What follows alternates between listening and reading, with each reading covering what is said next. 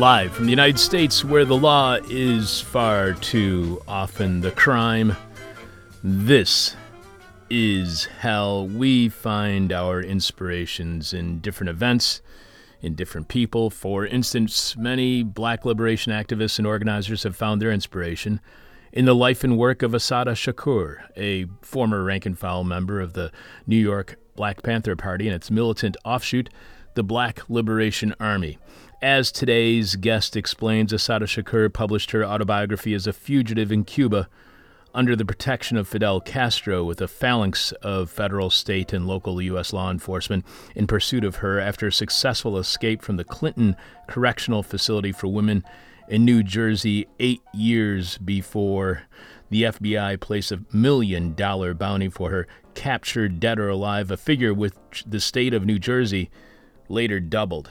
So, why would so many today find inspiration in Assata, who was convicted in the first degree murder of State Trooper Werner Foerster during a shootout on the New Jersey Turnpike in 1973? And how does the history of the Black Panther Party of the 1960s and 1970s inform today's activists who are engaged in the struggle for black lives? We will find out in a few minutes when we have the return of historian Donna Murch, author of Assata Taught Me State Violence, Racial Capitalism, and the Movement for Black Lives. Donna is an associate prof- professor of history at Rutgers, the State University of New Jersey, and sits on the executive council of the Rutgers American Association of University Professors and the American Federation of Teachers. Donna is also author of Living for the City Migration, Education, and the Rise of the Black Panther Party in Oakland, California. Follow Donna on Twitter at Murchnik, M U R C H N I K. Find out more about Donna at donnamurch.net. This is Donna's third appearance on This Is Hell. She was on most recently way back in April of 2019, and I didn't think it had been that long, that it had been since before the pandemic, so I had to come back over here to the office and look it up to make sure that was correct. But back in April of 19, uh, 2019, uh, she was on to discuss her Boston Review article, How Race Made the Opioid Crisis, which was a fascinating article and an engaging conversation. You can find that interview with Donna and another one that we had with her back in, I believe, 2016 by searching on her last name, Murch, M U R C H at thisishell.com. I'm your bitter, blind, broke, gap tooth radio show podcast live streaming host, Chuck Mertz. Producing is Dan Hill. Dan, what's new by you? Hi, Chuck. Still a little shaken from that storm we had last night. That was really intense. And I thought so, right outside my back window is the field house for Warren Park, and they have a civil defense warning system there. Mm. And uh, that's the loudest I've ever heard that system. And I thought for sure I was going to end up in my basement. How about you? Is 80 miles per hour winds I saw at O'Hare. Yeah, I was coming home. I was riding back from Clark and Devon, and it was clear, and people were playing ba- basketball. By the end of my like mile trip back home, it was completely black and really scary. The sirens were going. Did you get soaked? No, I was okay. And uh, what kind of where do you live in your building? Like what floor? Are you? We're on the third floor. I asked um, my wife if she wanted to come down to the basement because that's where I keep my bike, and she said she didn't want to leave the cats. So we took a risk there. Why is everybody on this show, past or present, so concerned about the safety of their cats? Oh, they're huge nerds. there you go. Thank you for answering that question for me. I really appreciate that, Dan. So, what's new by me is uh, last night I had a dream. And in that dream, like most dreams, a lot of stuff happened that I don't remember. But toward the end of that dream, I was told by a large group of people, including many friends that I recognize but have not seen in a very long time, I was told that the dream was foreshadowing what was going to happen to me in real life.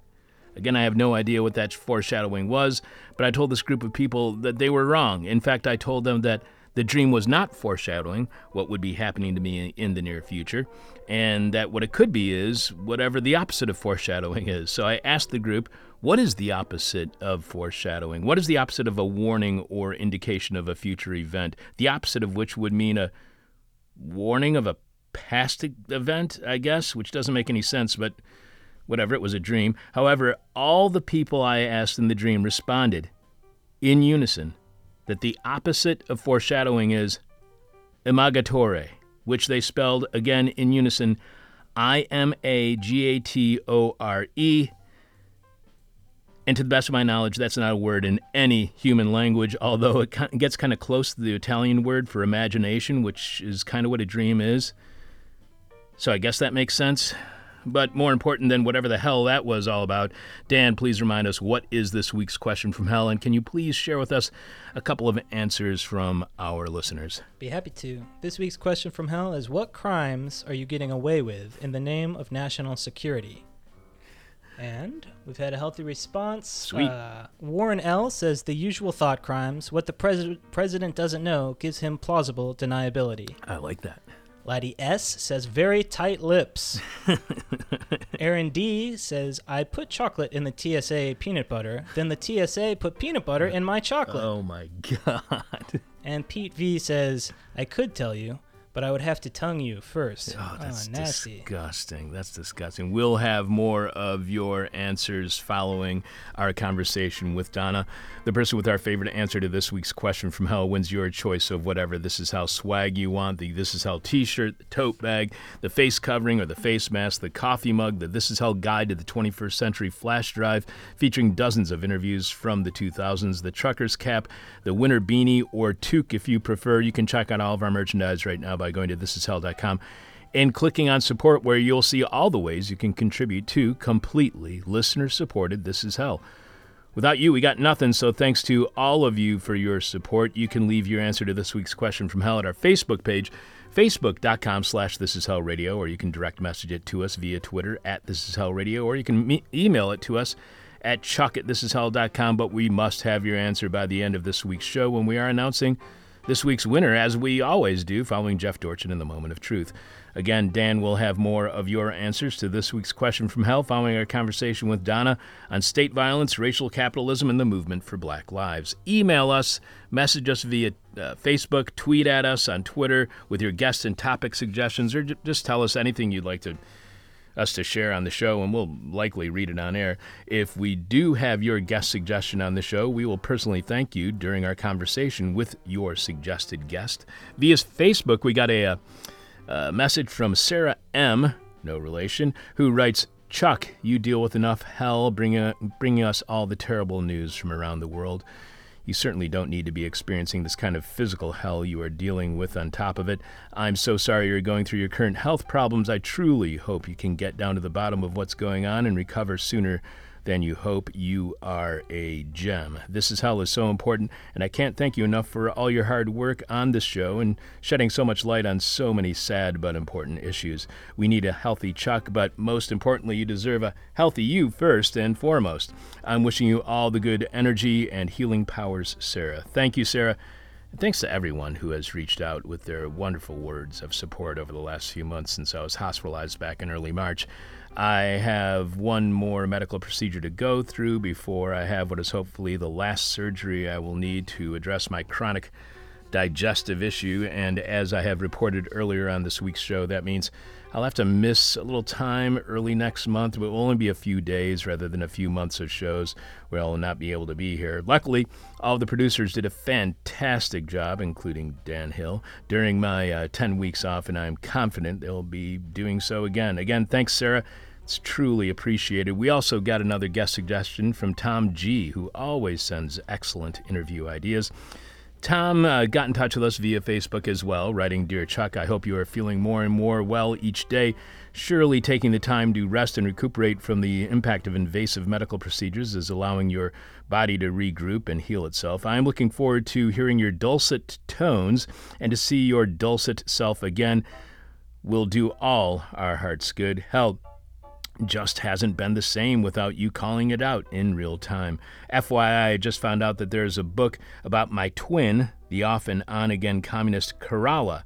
We're twins because Kerala, India was formally established on my very birth- my birthday, November 1st, 1956. I cannot help but wonder if the author of the book, T.M. Thomas Isaac, would make for a good interview on your show. The book is called Kerala, Another Possible World by T.M. Thomas Isaac. Uh, according to the publisher's website, it says there is no alternative has been the slogan of the neoliberals ever since the collapse of the Soviet Union. The counter slogan has been another world is possible. Here is the story of the ongoing struggles to build another world in Kerala, India. The neoliberal imperative is to maximize maximize growth at any cost. Kerala has embarked upon an alternative to optimize growth within redistribution, environmental sustainability, gender and social justice, and concerns of progressive culture. Kerala has pursued alternative policies of protecting the public sector, health, and education with highly positive outcomes. These outcomes, in turn, have strengthened the social security and care systems and drastically reduced hunger and poverty. Democratic decentralization has provided the framework for implementing such a program with the participation of the people. I hope this finds you well. Tom, see, I told you, Tom. Tom always finds uh, exceptional guest and topic suggestions. Thanks, Tom. And I actually ran into Tom last week downstairs at the bar, Cary's Lounge, 2251 West Devon Avenue here in Chicago's West Ridge neighborhood. And I hope all of you can join us downstairs for both the Cary's Lounge anniversary party on Saturday, July 23rd. That's the 50th anniversary of Cary's Lounge happening on Saturday, July 23rd, and the This Is Hell anniversary party, our 26th anniversary party, happening during the final weekend of summer on Saturday, September 17th. Coming up, Donna Murch on the historic struggle for black lives. Dan will have more of your answers to this week's question from hell, which is what crimes are you getting away with in the name of national security? What crimes are you getting away with in the name of national security? We'll also have This Week in Rotten History and tell you who will be on the show later this week. Live from late capitalism, where property has more rights than people. This is hell. Assata taught me is a slogan that you may have seen on a t shirt worn by those who support today's struggle for black lives. But why is a former rank and file member of the Black Panther Party and Black Liberation Army member uh, who has been living in exile in uh, Cuba for nearly half a century an inspiration to so many? Here to help us understand and returning to This Is Hell is historian Donna Murch, author of Assata Taught Me State Violence, Racial Capitalism, and the Movement for Black Lives. And Donna, I have to start out by apologizing. I had no idea. It had been over three years since you've been on the show. We cannot let that happen again. Thanks, Chuck. That's really kind of you. I also didn't realize that it had been that long. Never I think we're all experiencing pandemic time. So, you know, two years, three years, it's all been a lot of it, this terrible, strange wrinkle in time. So I confess that I, I, I didn't realize that either. Before I start talking about Assata, I just wanted to say I'm so glad that you're feeling better and that you're nearing the end of your surgeries and yeah, just also sending you lots and lots of support and love and wishing for a quick recovery. Thank you so much. And I also appreciate the Ursula K. Le Guin reference to Wrinkle in Time. That's exactly what we've been going through. Uh, and uh, yeah, it's just really weird. It's like it's, everything before the pandemic just doesn't seem real anymore. Uh, well, you start off by writing Assata Taught Me, the title of this collection of essays, which is what the book is a collection of essays from, I believe, 2012 to 2016, I believe. Uh, it has a double meaning. Uh, the first references contemporary history of mobilization against racial violence, the second speaks to my own trajectory, that is, your trajectory as a Black Panther historian. Having studied the Black Panthers, and I know this is a big question, but what do you believe is misunderstood about the group by their detractors and separately by their supporters? What is most what is most uh, misunderstood by both those who support and those who do not support the Black Panthers? Um, yeah, thank you for that question. I'll start first just with Assata because I think that she is become um, for our contemporary moment the most the best known and the most remembered of the Panthers. And this is really striking because she was not one of the leaders in the Panther Party. She was not from Oakland, and the core infrastructure and leadership in the Central Committee was all people located in the San Francisco Bay Area. Even Fred Hampton, who many people think was the brightest light of the party, never made it onto the Central Committee before he was killed. So the fact that she's from New York that she was a rank and file party member, and obviously that she's a woman. This represents, I think, a transformation in how the party is remembered, understood, and what its legacy is in terms of subsequent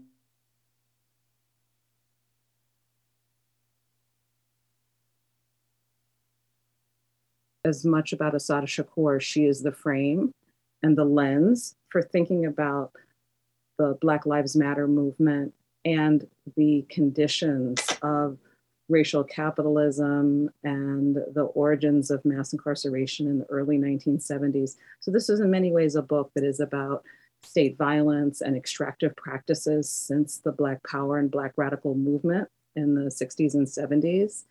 And Assata and Assata taught me as a lens for how to fight these forces is kind of where the book ends. In terms of the Black Panther Party, um, unfortunately, because I teach undergraduates, that gives me a really good sense of how it's remembered by younger people.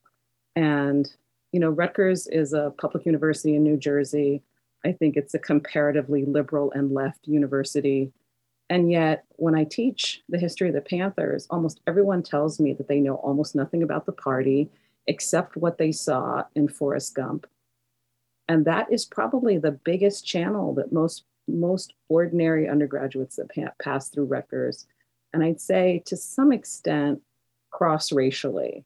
I think that Black students tend to be more sympathetic to the Panthers, but there's been a real absence of transmission of our history, which is true across the board in the United States, but I think in particular, because of the counter revolution and the attempt to really suppress and misrepresent the history of the 1960s, I see this as an active political project the Panthers have been misunderstood.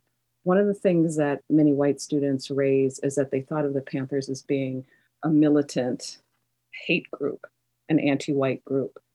And this is, to me, the biggest irony because if you go look at FBI records, one of the things that they were most concerned about with the party was its ability to build interracial cross cross racial coalitions and a lot of effort was put into ways to undermine the party by trying to misrepresent its relationships with what the party called white mother country radicals.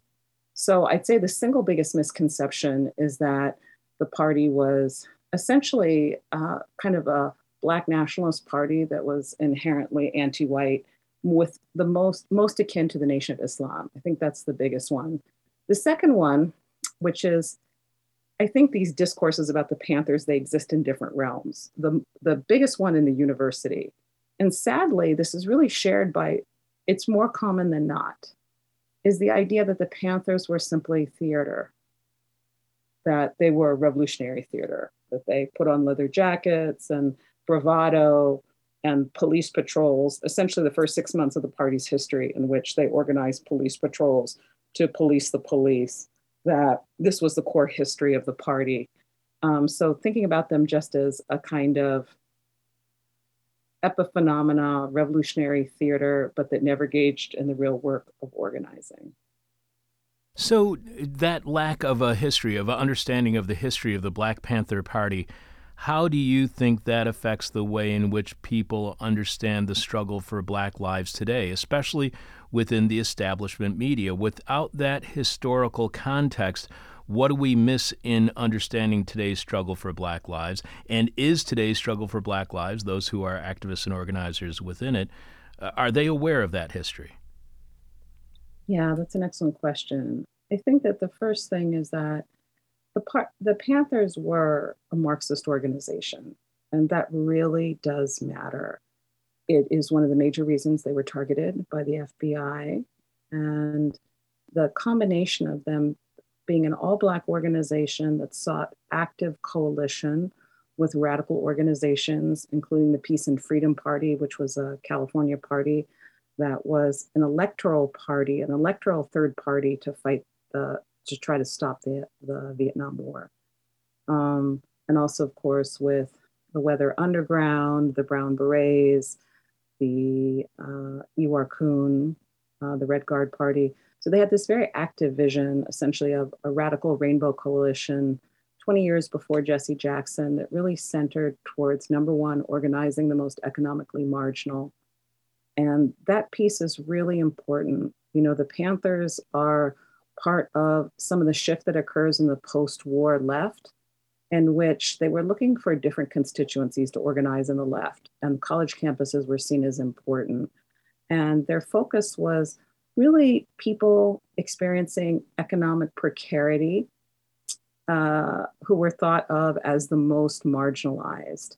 So that vision of, of, I would call it a revisionist Marxism that was moving away from traditional working class organizing. And this matters because it's also the origin of the party. It's in Northern California with a recent migrant population that hadn't gone through this process of developing permanent jobs.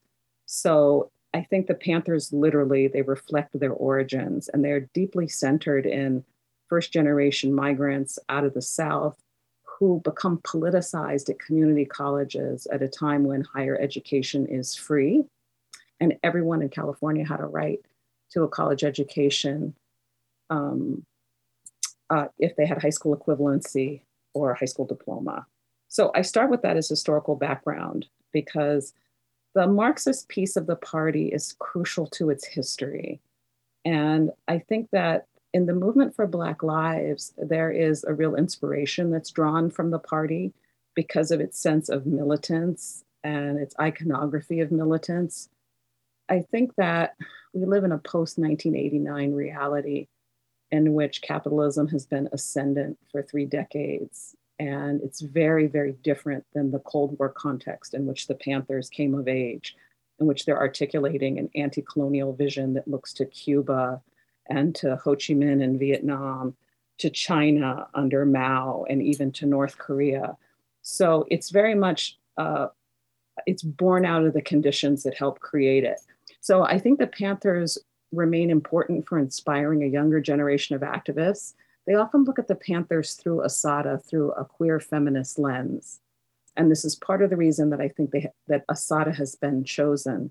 I think it remains complex in this moment to figure out how we make anti-capitalist struggle core to organizing. So I think the movement for Black Lives is an important channel that connects to the Panthers and connects to the imagery of the Panthers. I think it's a larger question right now how we knit together movement, movements that are able to really I have to be honest to embrace Marxism and real anti capitalist struggle. Some of the challenges of the movement for Black Lives um, reflects this. You also write that Assata's participation in the armed wing of the black liberation struggle through a succession of trials, torture, and incarceration made her the antithesis of a politics of conciliation and incorporation. For me, you writing here, and others who followed, Assata opened a lens to a recent history of self defense, black internationalism, and left pan Africanism that defied the strictures of a narrowly defined domestic push for African American inclusion and upward mobility. Why is inclusion and upward mobility, you know, often the hallmarks of liberal or centrist policies on central uh, on civil rights? Why is that not enough? How do inclusion and upward mobility fall short when it comes to the struggle for black liberation? Well, I think that if you look at the post civil rights period, so let's say the period after the passage of the Voting Rights in 1965, this is a period of what people talk about as the Black Power movement, in which a lot of the struggle moved away from legal segregation and towards what we call the more intractable problems of really racial capitalism, the disparities in wealth, the disparities in ex- education, the, the, the ways in which racism and racial, not only racial ideology, but practices based on racial ideology have created enormous economic fault lines. And so the idea that inclusion will be the solution to the problems of the majority of Black people has not proven to be true. The civil rights movement was effective in opening up a generation of, of Black middle class people, much of whose upward mobility was rooted in state employment. To this day, Black workers have a higher percentage of unionization than white workers. Why is that? A lot of our concentration is actually in state employment, and it's well known that state employment was less discriminatory than the private sector. However, in terms of living standards and the effects of mass incarceration, the mass criminalization of Black people, it's arguable that for the overwhelming working class and cash poor majority, that economic conditions have gotten worse. So I think that this is an issue that faces most anti colonial struggles, which is you have the creation of a middle class and a leadership class who have gains by the opening up of new opportunities. And there's no question that that happened with the civil rights movement. But the deeper economic fault lines, racial capitalism, this economic disparity based on a, a legacy and ongoing practices of institutional racism was not abolished. The second thing is that, and I was really struck by this when I was researching the Panthers in the 90s and early 2000s, in which I was at UC Berkeley, and the discussion about precarity was very much in vogue then.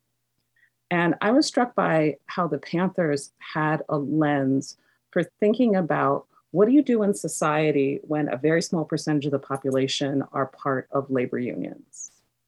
Very much like what we're facing today. How do you organize the dispossessed? And the Panthers had important ideas about how to do that. So I think their commitment to Marxism, to active and radical coalition based on also, I haven't talked about this, but I think it's crucial, especially when you think of Assata, who of course ends up in Cuba after she, with the help of Marilyn Buck and other radicals, is broken out of a federal maximum security prison and becomes a fugitive. But where does she take refuge? She takes refuge in Cuba. And a core part of Panther ideology was anti imperialist. They were opposed to anti communist foreign policy. They saw that as a central point of unity.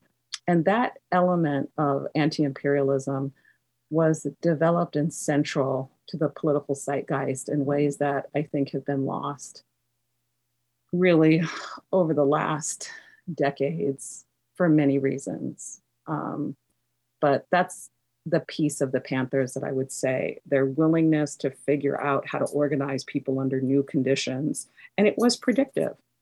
You see a glimpse of it in the 1960s, but in terms of deindustrialization, downward mobility, the loss of manufacturing employment, the traditional ways that we had thought of working class, the Panthers were predictive of this. So, uh, Assata had a commitment to armed struggle. Um, and do you think that that is what has kept her life uh, from being erased from the establishment media? And why did Assata's commitment to armed struggle not just disenchant you or not disenchant those who are supporters of Assata Shakur to this day? Well, I think that it's precisely because Assata, I talked about all the ways that she's different from the Panther leadership but she remained part of a faction within the party that continued to support armed struggle and became part of the Black Liberation Army. This is a history that is very little known and is also very difficult to research because of the level and scale of repression.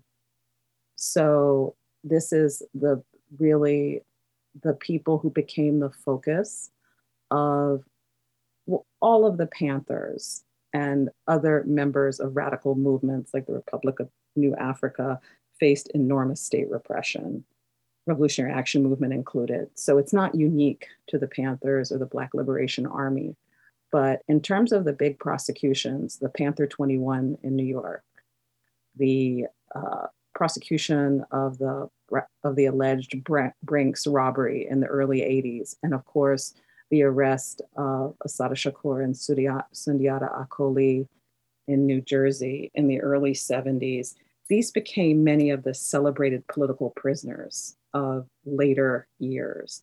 And I'm happy to say that after the hard work of Soffiyah Elijah and other movement lawyers and solidarity campaigns, Sundiata Acoli has just been released from prison over the last week, last several weeks. Um, in terms of understanding armed struggle, this is complex. I think that Assata's image of militants is part of what's drawn people to her. There is enormous anger about the failed politics of inclusion. And there is the idea of a revolutionary who became, um, who was incarcerated. And this is a big piece of how, how do most people know what they know about Assata? And the main way they know this is through reading her autobiography that was published in Cuba in 1987. And so much of that autobiography is not about the Panthers, it is about her experience of incarceration and her multiple trials and what it meant to be pregnant in prison. And it is a really powerful autobiography about many things about political coming to political consciousness to you know being educated in a community college in New York to joining the movement. So it's an arc of her own politicization but then it is a story about the enormous state repression that she faced. And I think for me in the 1980s I always saw Assata as the alternative to the incorporation of the mainstream civil rights movement. And I think for a subsequent generation um, in the movement for Black Lives, there is a similar kind of motivation, although I think the primary lens that Assata is seen through is through a queer feminist lens. So the image of Assata as a revolutionary, of a vision of revolutionary womanhood that embraces armed struggle and at the same time is incarcerated and becomes a fugitive is an image of liberation. You mentioned the protests following the murder uh, in uh, I'm sorry, uh, the murder in Minneapolis a few years ago of George. Why am I forgetting his name? I'm totally blanking on his last name. That's horrible. Um, and oh, George Floyd. George, George. Floyd. Why am I forgetting that? I, don't know how that just happened.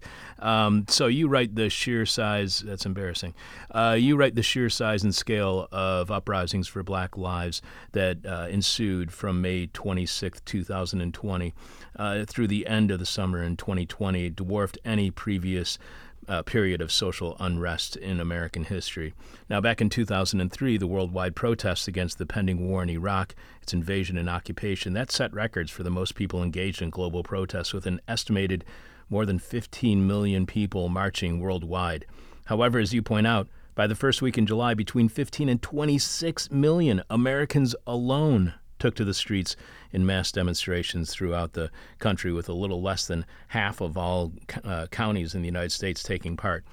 But the anti war protests did not stop the war, which continued the forever war that we still find ourselves in today. Do you believe the uprisings for black lives will have any more of an impact than those anti war protests had? Yeah, it's a good question. I think that we, you and I are roughly the same age because that's absolutely how I experienced it. I was at UC Berkeley in the lead up to the Iraq War. And so I was in the Bay Area. I was at the center of those protests. And they were powerful. Um, but I do think the defeat of those protests set the stage actually for some of the conditions that we're facing today we all know that the Iraq War and the, our longest war in history in Afghanistan and all the subsequent wars that continue to go on in Libya, in, in the Middle East, in Sudan, in Somalia, the United States is involved in active, really they are wars. They're not reported on in that way, but the, the enormous expansion into the Middle East in terms of the expansion of army bases that happened, not only under George W. Bush, but also under Barack Obama. So we have experienced over the last 20 years these decisive defeats in really the attempt to rein in the war machine. And I think you need that history almost as a prehistory to understanding the parameters of struggle right now.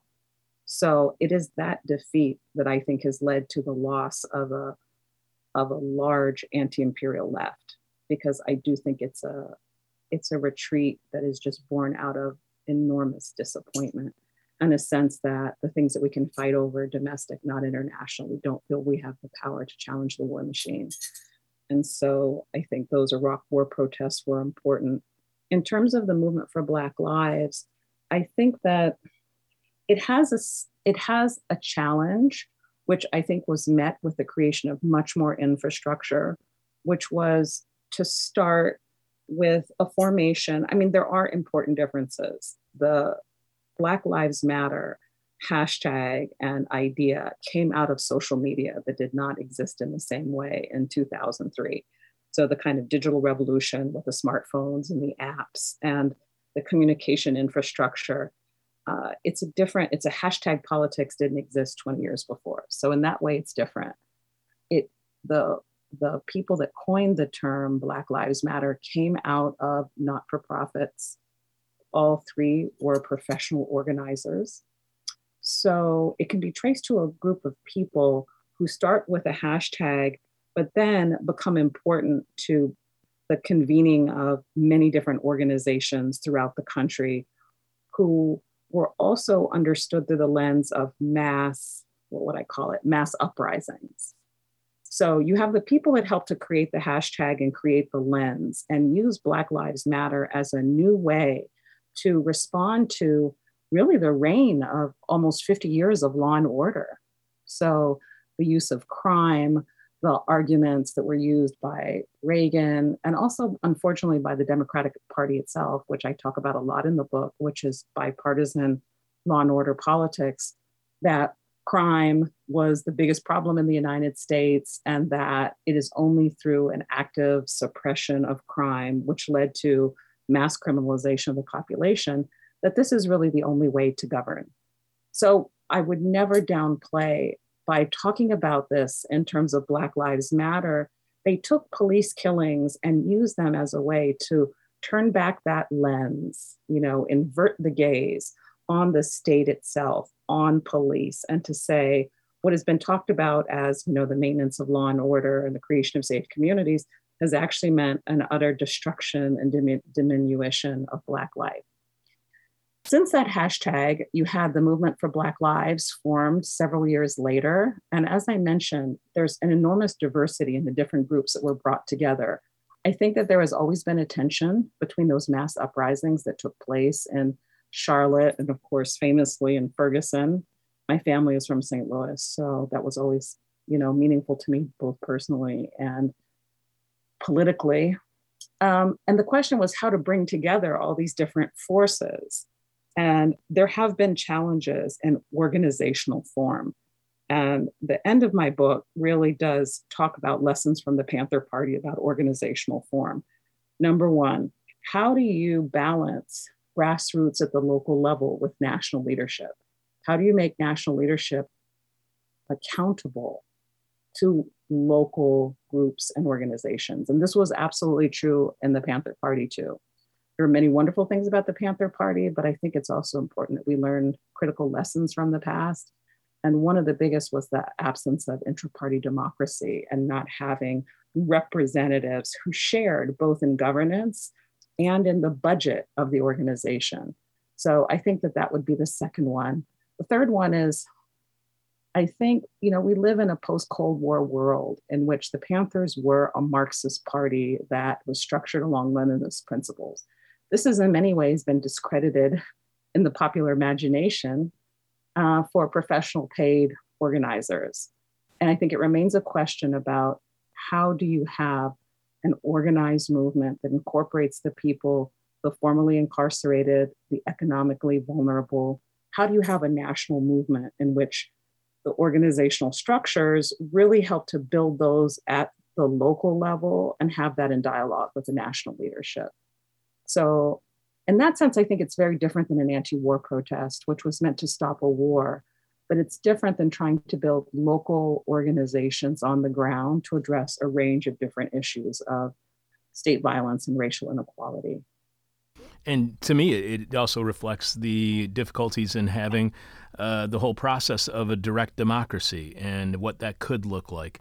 You are, uh, we are speaking with historian Donna Murch, author of Assata Taught Me State Violence, Racial Capitalism, and the Movement for Black Lives. You write that initially Black Lives Matter was only thought of as a hashtag, but as the corporate media increasingly reported all forms of black protest as Black Lives Matter, The line between the many different regional and ideological tendencies that you were just discussing became blurred.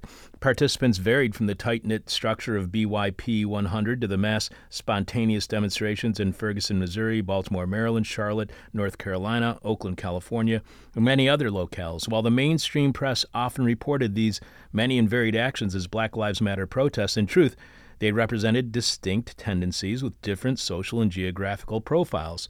So, in your opinion, why did the media lump them all together as one movement under one banner? And what did this mislead the public into thinking for or imagining about the more all-encompassing Black Lives movement? Yeah, well, I think unfortunately, this is also one of the dynamics of racism that the search for a lens to try to understand Black people, that so often corporate media does this, it lumps people and groups together. It looks for the representative spokesperson, which it designates, and then reports in ways that are not deeply immersive in communities. And I think that reflects honestly the racist hiring practices of the mainstream media, the lack of diversities in newsrooms, the institutional racist practices of the media. And I'll say, as a professor at a public university, I've been struck with this my whole life that universities did go through, in many ways, forced desegregation. You had the fight over Black studies, you had affirmative action, both in terms of student admissions, graduate school, and the professoriate. And as a result, at least in the humanities, it's not true in all the professional programs and in the sciences, but in the humanities, you did develop a significant Black and Latinx professoriate. That did not happen in the media. So I think number one is literally how hiring practices shape reporting practices. And the United States is a deeply segregated country. And so I think that part of it is that it's literally like you don't have people connected to community that can write about Black people in nuanced ways and recognize differences. I'd say that's at the top politically, I think also there was not there wasn't a level of sophistication and I think it was just easier to use this as an umbrella term. You know, as a professor, reporters often reach out to me and they do a lot of their stories just through interviews with people. And I think we need good immersive journalism rooted in research that combines not only interviews and kind of, you know, on the ground, parachute in reportage, but real research. So I, I do feel like the media has just fallen fallen down on this. But initially, before the name Black Lives Matter became the dominant um, label for this protest, some of us were calling it the anti state sanctioned violence movement, which is really unwieldy and it doesn't lend itself, I guess, to easy coverage. But I think that that matters because it wasn't seen all through the three founders. You know, I think the choice of Black Lives Matter is a way to understand this. There were things about it that are useful, but it also, Ferguson where you had young people on the ground who are being confronted with tanks and CS gas and decide to fight back. That is very different than the infrastructure created by the, the hashtag founders who came to Ferguson, took selfies, and linked themselves to this local protest. So I think that again, it would have required you know deeper research and a real commitment to trying to talk about grassroots organizing on the ground. For our union, I'm used to be chair of the media committee, and I spent a lot of time trying to place articles in the New York Times about union activism, and it's very hard. So I guess that's a long answer, but I have a lot of frustration with the mainstream media and how it has covered all different kinds of protest and organizing. So I think that that's part of the reason that it happened. It was also to some extent the strategy of the founders of the Black Lives Matter hashtag to use this as the primary lens for how all this all these different forms of protest have happened. But I think that they were they always had their differences and I think right now over the past year some of those differences are on display. You also write about Florida's Dream Defenders, one of the many groups that is involved in the struggle for black lives. And you write that, like the Vision for Black Lives mission to which they contributed, the Dream Defenders website announces a set of beliefs and demands harkening back to the Black Panther Party's 10 point program. It outlines an explicitly anti capitalist feminist program that embraces all forms of community, self defense, and opposition to imperialism. The vision for Black Lives states we believe that our liberation necessitates the destruction of the political and economic systems of capitalism and imperialism as well as patriarchy. We believe in people over profits. We believe that nonviolent resistance is the only morally and practically sound method open to oppressed people in their struggle for freedom and are fundamentally committed in nonviolence as our means of struggle against a violent oppressor. We want an immediate end to the police state and murder of black people, other people of color, and uh, other oppressed peoples in the United States, the immediate release of two and a half million prisoners of the United States war on the poor, and trials by juries of our peers. We want an immediate end to all wars of aggression, domestic and abroad. We want a democracy that is fair and protects the right to vote for all. We want free, fully funded public education for all that teachers uh, uh, teaches us uh, our uh, true history and our role in present day society. We want community control of land, uh, bread, housing,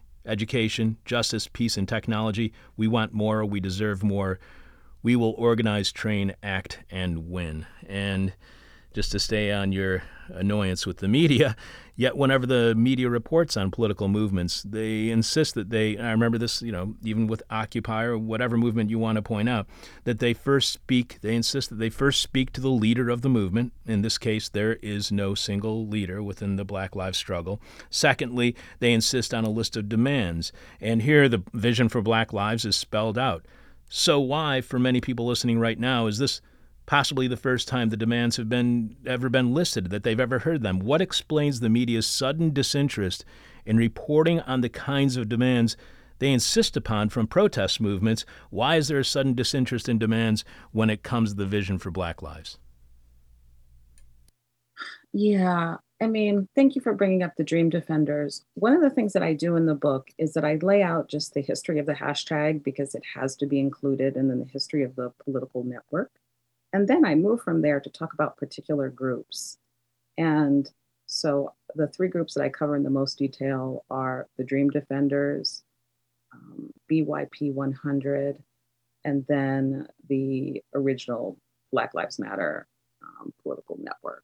But I wanted to move away from the national leadership and to think about how this concept was realized and expressed.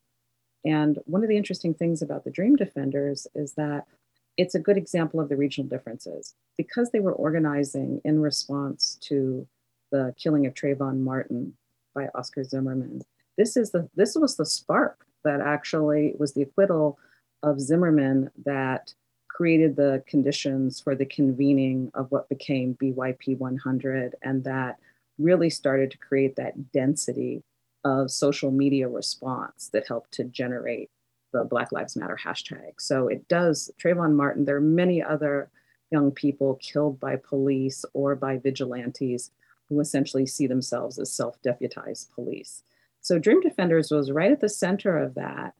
But in speaking to regional differences, in many ways, it reflected the racial diversity and communities of South Florida and of Florida in general where you have large numbers of people from the Caribbean, you have a heavy Latinx population, you have um, a very broad and fungible idea of what these populations of color look like. So they did do cross-racial organizing, uh, but under the under the lens always of the importance of Black leadership. And in that way, they they have a lot of similarity, I think, ideologically with the Panthers. They were also very committed and avowed socialists.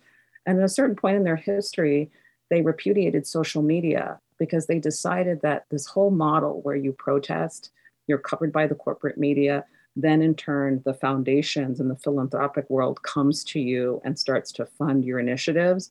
They stepped back from that because they saw that as a denaturing of true protest. So I think that I was interested in them because of the kind of depth depth of commitment to anti-racism um, anti Blackness, and then linking that explicitly to an anti capitalist program.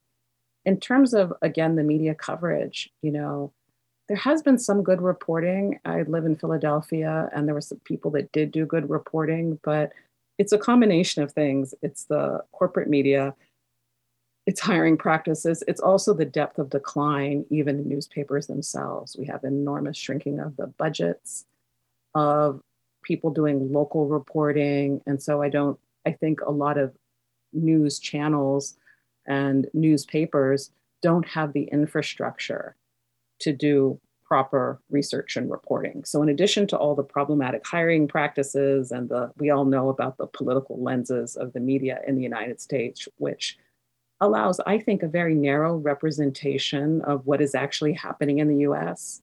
So I think that that's part of it. So I think we're up against a lot in terms of having substantive transmission of the politics that are happening on the ground.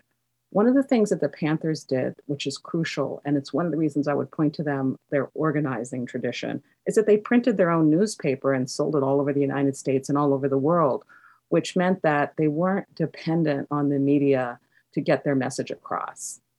And the I don't think that social media is sufficient. I think we need more sustained forms of generation of content so that movements can represent themselves rather than being reliant on how they're covered in the mainstream media or through just the necessarily truncated nature of social media. Social media can be effective of or, for organizing, but I don't think it has taken the place politically and substantive ways of what it meant to have a newspaper.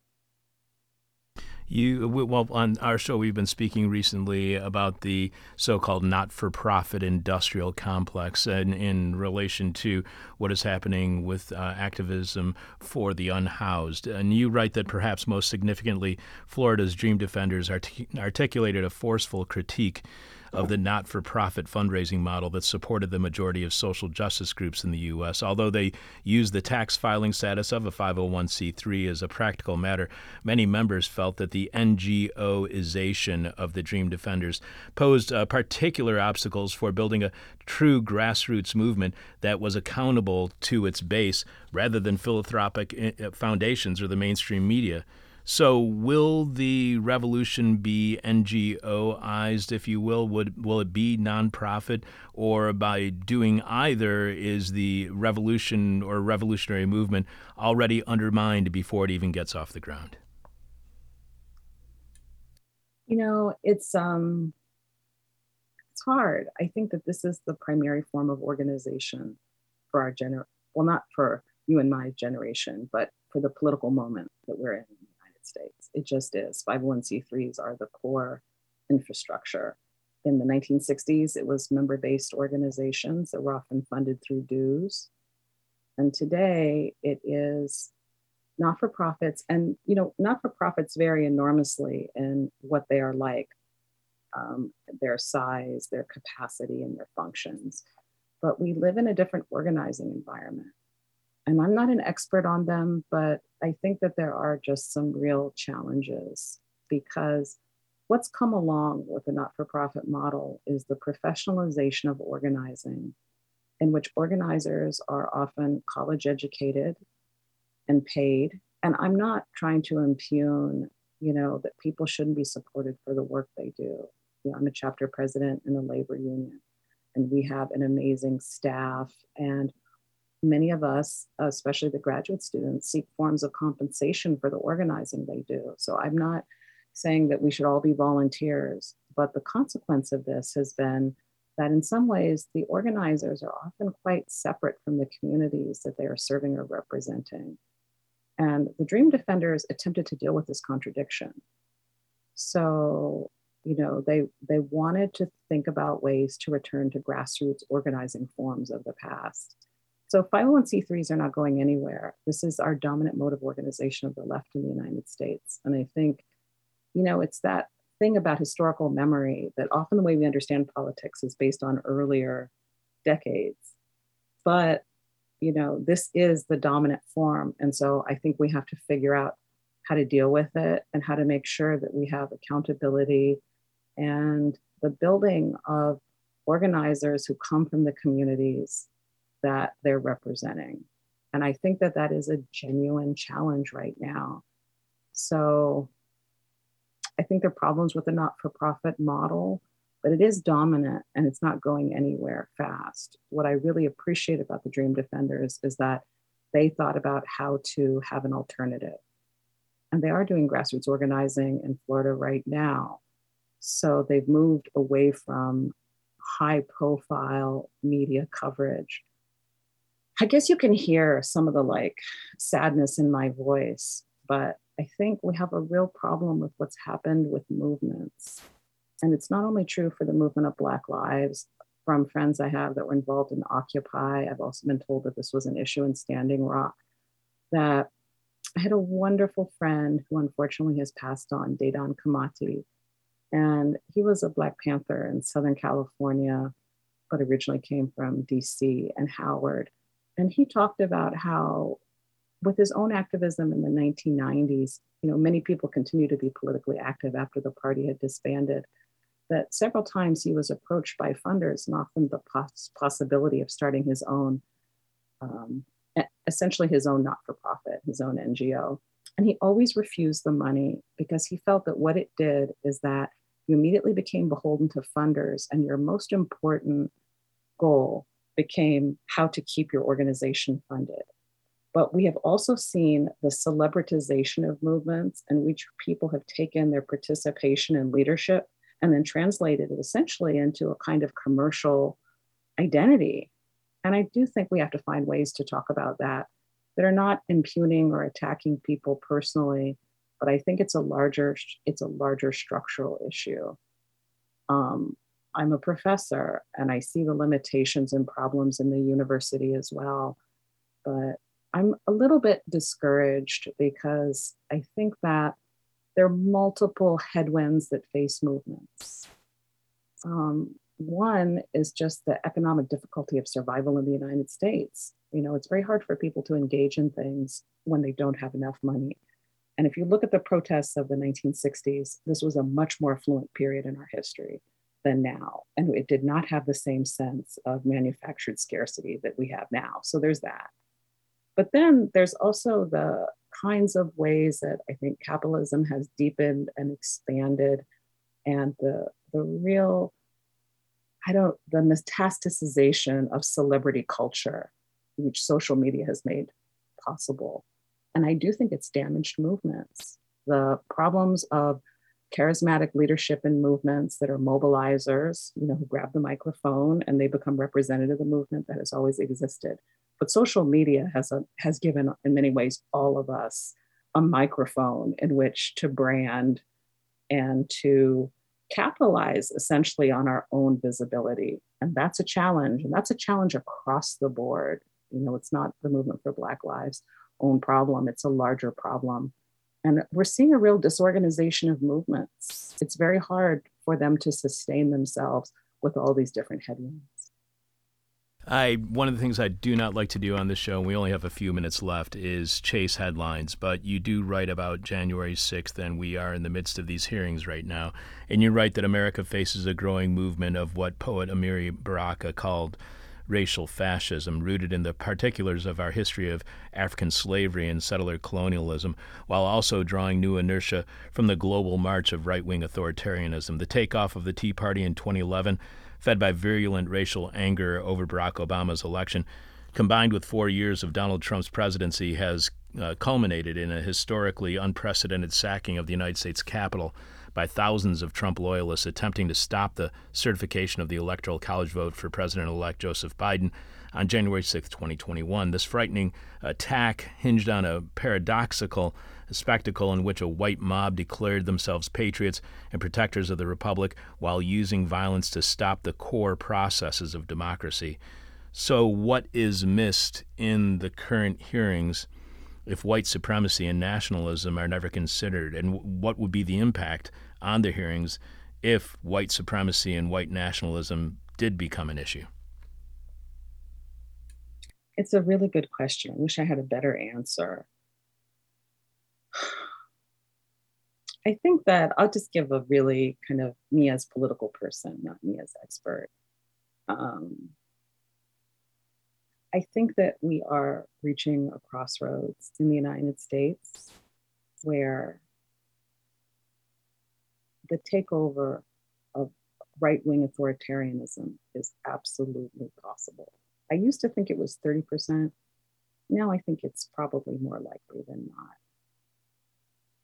And the exact form that this will take, uh, we're uncertain about, but the, the quiet and stealth elimination of the protections and enforcement mechanisms in the Voting Rights Act that, you know, a dozen and a half states or more have passed laws that say that state legislatures have the powers to determine the outcome at, of the vote, the presidential vote at the state level, that we face a kind of challenge to our democracy.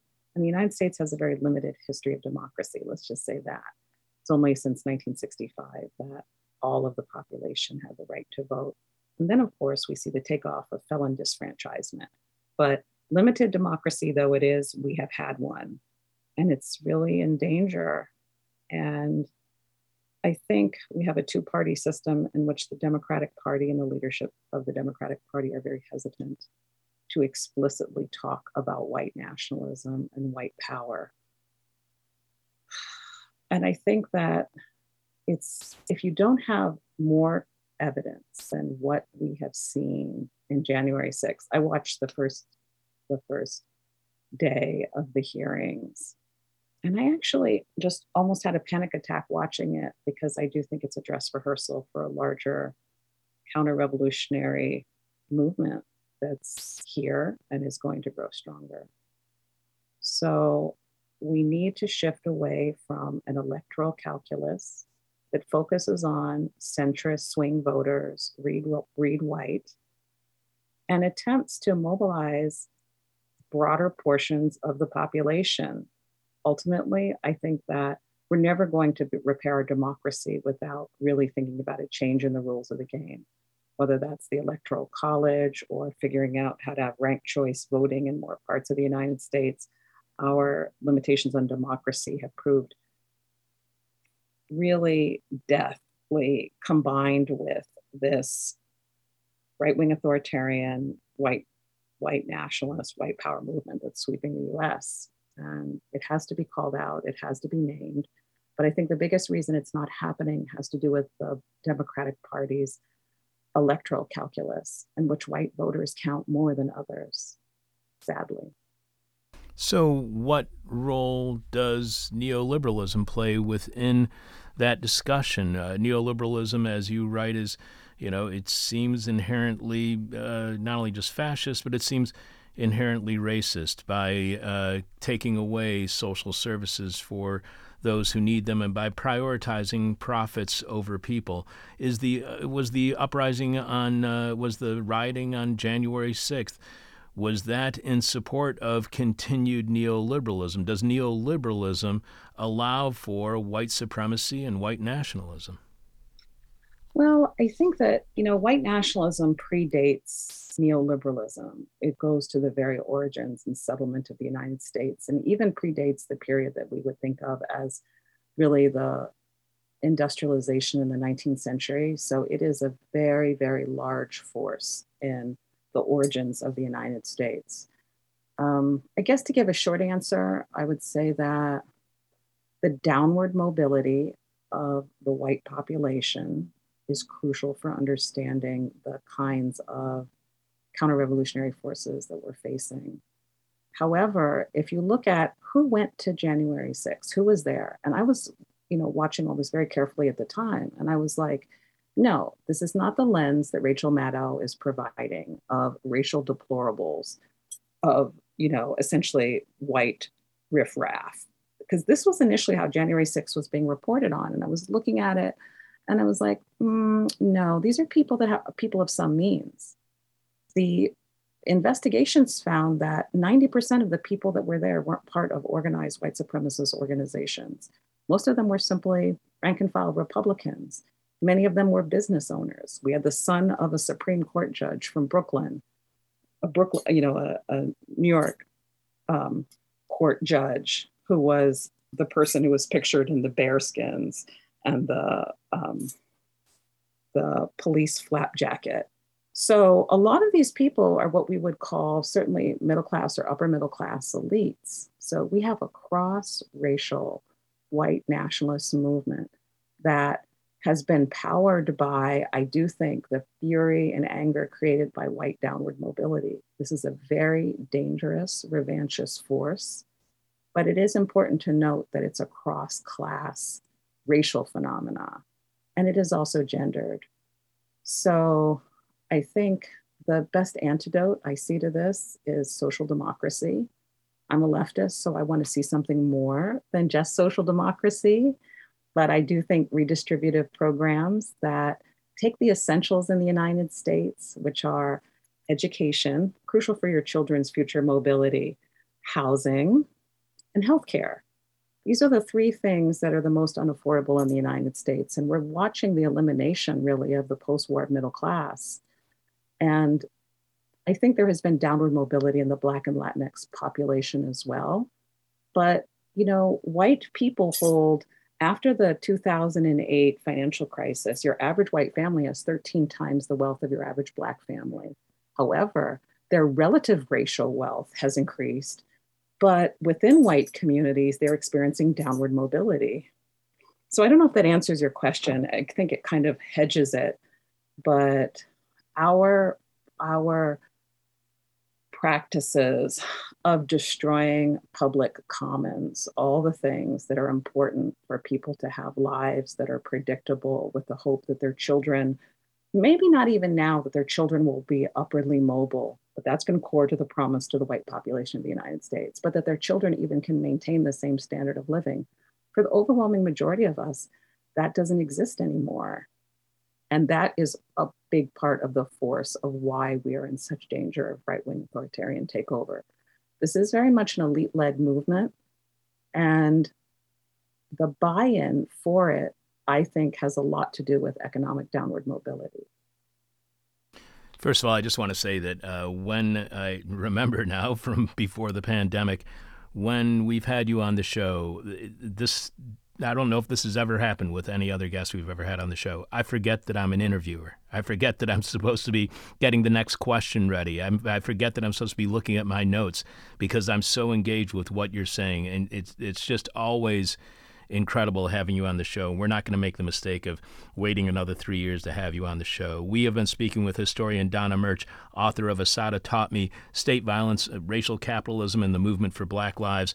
Unfortunately, I have one last question for you, and as always, it's the question from hell, the question we hate to ask you, may hate to answer, or our audience is going to hate your response, and you know that this is a question from hell because I'm quoting the New York Post. So the New York Post has reported that Black Lives Matter co founder Patrisse uh, Cullors said that when $90 million in white guilt money came pouring into the organization's coffers after the mor- murder of George Floyd, the group had no infrastructure in place to handle the flood of cash and now the mistakes made are being weaponized against her. The Post added that the former executive director of the Black Lives Matter Global Network Foundation also addressed allegations that she had personally benefited from the donations by purchasing homes for herself including a $6 million property in Los Angeles, which included a seven bedroom mansion, a pool, a soundstage, and a garden. Cullors is also quoted saying, this was an investment. It's not my personal real estate. It's not Patrisse Cullors' uh, real estate. It's the organization's real estate. The minute we shared the information with the public, the right wing media would do what they always do, and they always did because the right wing media doesn't have any sense or a care for people's security or safety. So, how concerned are you about the situation regarding money and the Black Lives Matter movement? Oh my goodness. Um, I mean, in some ways, I feel like I've laid it out throughout my interview. I think that it has always been an issue in organizations I'll say movement organizations because those are the ones I'm most familiar with. It was true also in the Panther Party. how you deal with the relationship between leadership who are who have the the voice uh, that the media goes to and become mobilizers and this would include martin luther king you know martin luther king was a really important mobilizer but he was not doing that hard work of organizing behind the scenes it was Ella Baker and Fannie Lou Hamer and largely a female led organize, organizing, doing that quiet work.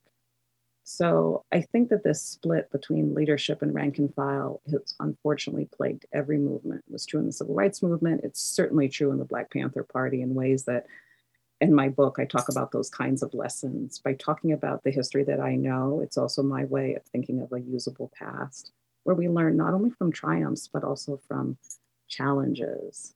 So I do think that the right wing is seized on this, and it's very, very ugly. And of course, they've been attach- attacking the Black Lives Matter movement throughout its genesis in really vicious ways that are connected to the kind of right wing authoritarianism and long, long, long history of white supremacy. So that's not new.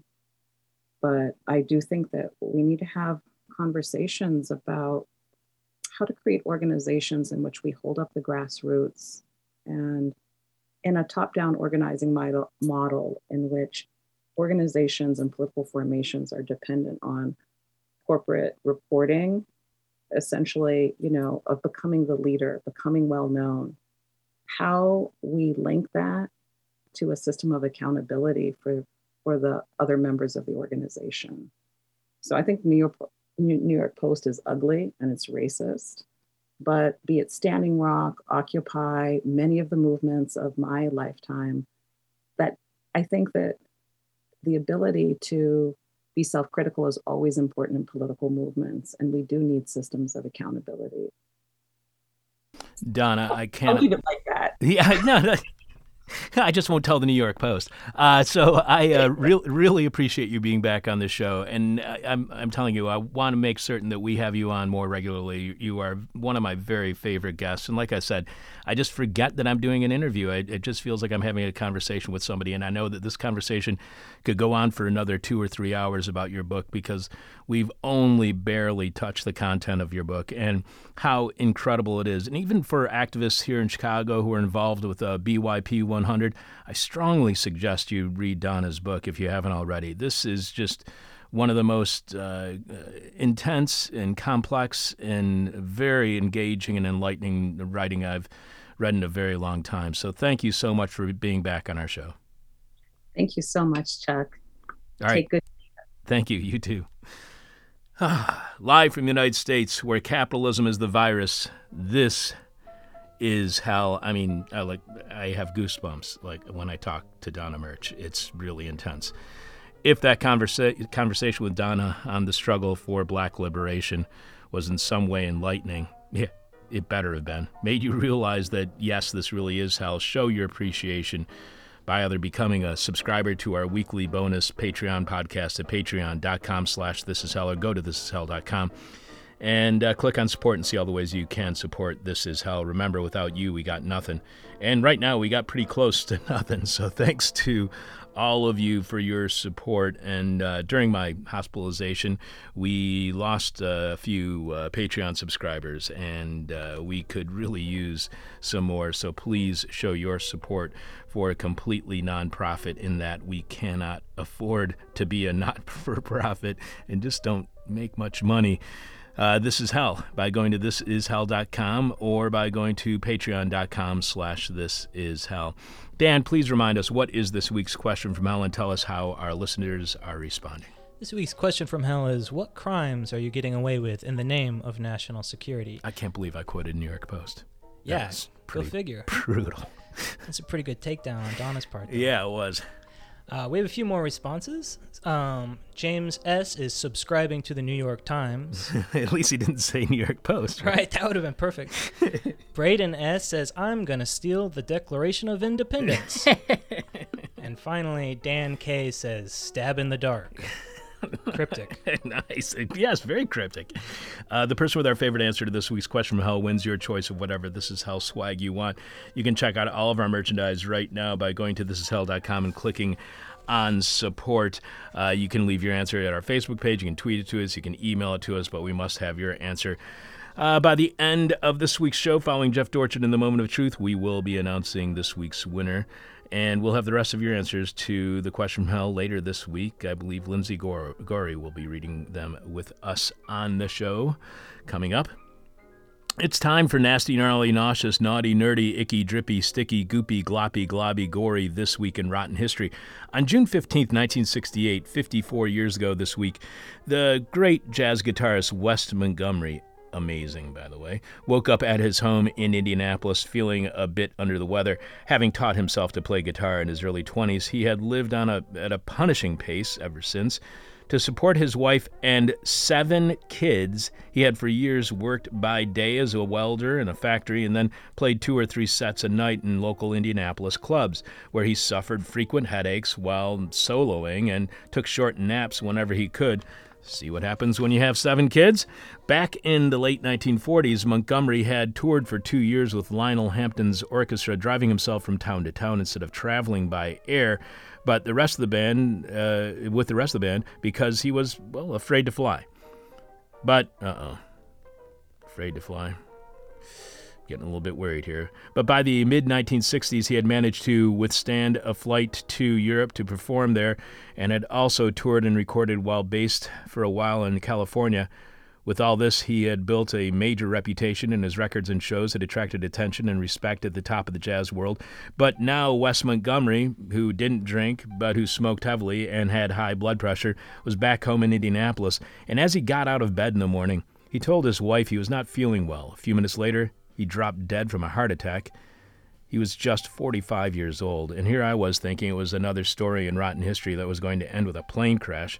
Not that either a plane crash or a heart attack is a fun way to die, and I'm betting that with my luck, if a plane I was traveling in was crashing, I'd probably have a heart attack before it hit the ground. Also, this week in Rotten History, on June 18, 1943, 79 years ago this week, amid the carnage of World War II, in a village near Kharkiv in Ukraine, Nazi German occupiers executed a 17 year old, 17 year old Soviet partisan named Maria Kislyak, along with two of her colleagues, freaking Nazis. And Kislyak, now that's a name that I've heard before, and I cannot stop wondering if she is related to Sergei Kislyak, the former Russian ambassador to the United States who got swept up in the scandal and eventual impeachment of former President Donald Trump concerning Russian interference in the 2016 U.S. presidential election. Maria Kislyak, a trained medical assistant, had worked as a medic and as a spy, helping to move supplies and people across the front lines. Oh my God, can you imagine if she was the grandchild, or if uh, uh, Sergei Kislyak was the grandchild of a Russian spy, and that's why Vladimir Putin appointed him ambassador to the United States. Now that's something for Rachel Maddow to chew on. Oh God, I really loathe her show. Uh, Maria Kislyak had also helped to kill two Nazis by pretending to be sexually interested in them. Again, 17 years old, so as to lure them into lethal entrapment. After leading an SS officer onto a bridge where a male colleague of hers was waiting with a crowbar because apparently the Soviets were subtle. Kislyak had been captured and tortured, but then released after the Nazis could extract her neither evidence nor a confession. Sometime later, she also led a Gestapo lieutenant into the woods, where two of her associates jumped him, beat some names out of him, and finally clubbed, clubbed him to death the subtlety of Soviet interrogation. This time, the Nazis reacted by arresting more than a hundred people in the village and threatening to shoot them all unless the true killers revealed themselves. When Kislyak and her two male associates came forward, the Nazis let the other villagers go. Then the Nazis tortured their three Ukrainian prisoners for two weeks. Freaking Nazis. During which time Kislyak uh, refused to give them any new information. She and the others were finally hanged in public, and their bodies left dangling on the ropes for a full day. Now that's rotten history, and this is Hell. Dan, who is coming up as our next guest here on This Is Hell? Tomorrow, Wednesday, will be This Is Hell correspondent in Brazil, Brian Mier of Telesur English and Brazil Wire. Brian will be on to talk about his recent article at Brazil Wire Brazilian army resumes election threats on the possibility of President Jair Bolsonaro using a military coup to stay in power, as was reported on the front page of Monday's New York Times. And we'll have an all new moment of truth with Jeff Dorchen. This week, Jeff does some cheap self care. Oh, sweet. There's nothing better than cheap self care. That's what my hospital told me to do after I was discharged. Hey, you're all on your own. This is how you're going to take care of yourself from now on, and the best of luck to you. We hope you don't die. I'm your bitter, blind, broke, gap tooth radio show podcast live streaming host, Chuck Mertz. Thanks so much to you, Dan, for producing. I really appreciate it. Dan Hill, today's producer, pretending to know what I'm talking about since 1996. This is hell. My demon is on my butt. Ah. My demon talks to me in profanity like a sailor. And my demon tries to knock me down. And my demon tries to put me on a hell ride. Thank you for listening to This Is Hell. For more interview hell and to support the show, visit thisishell.com.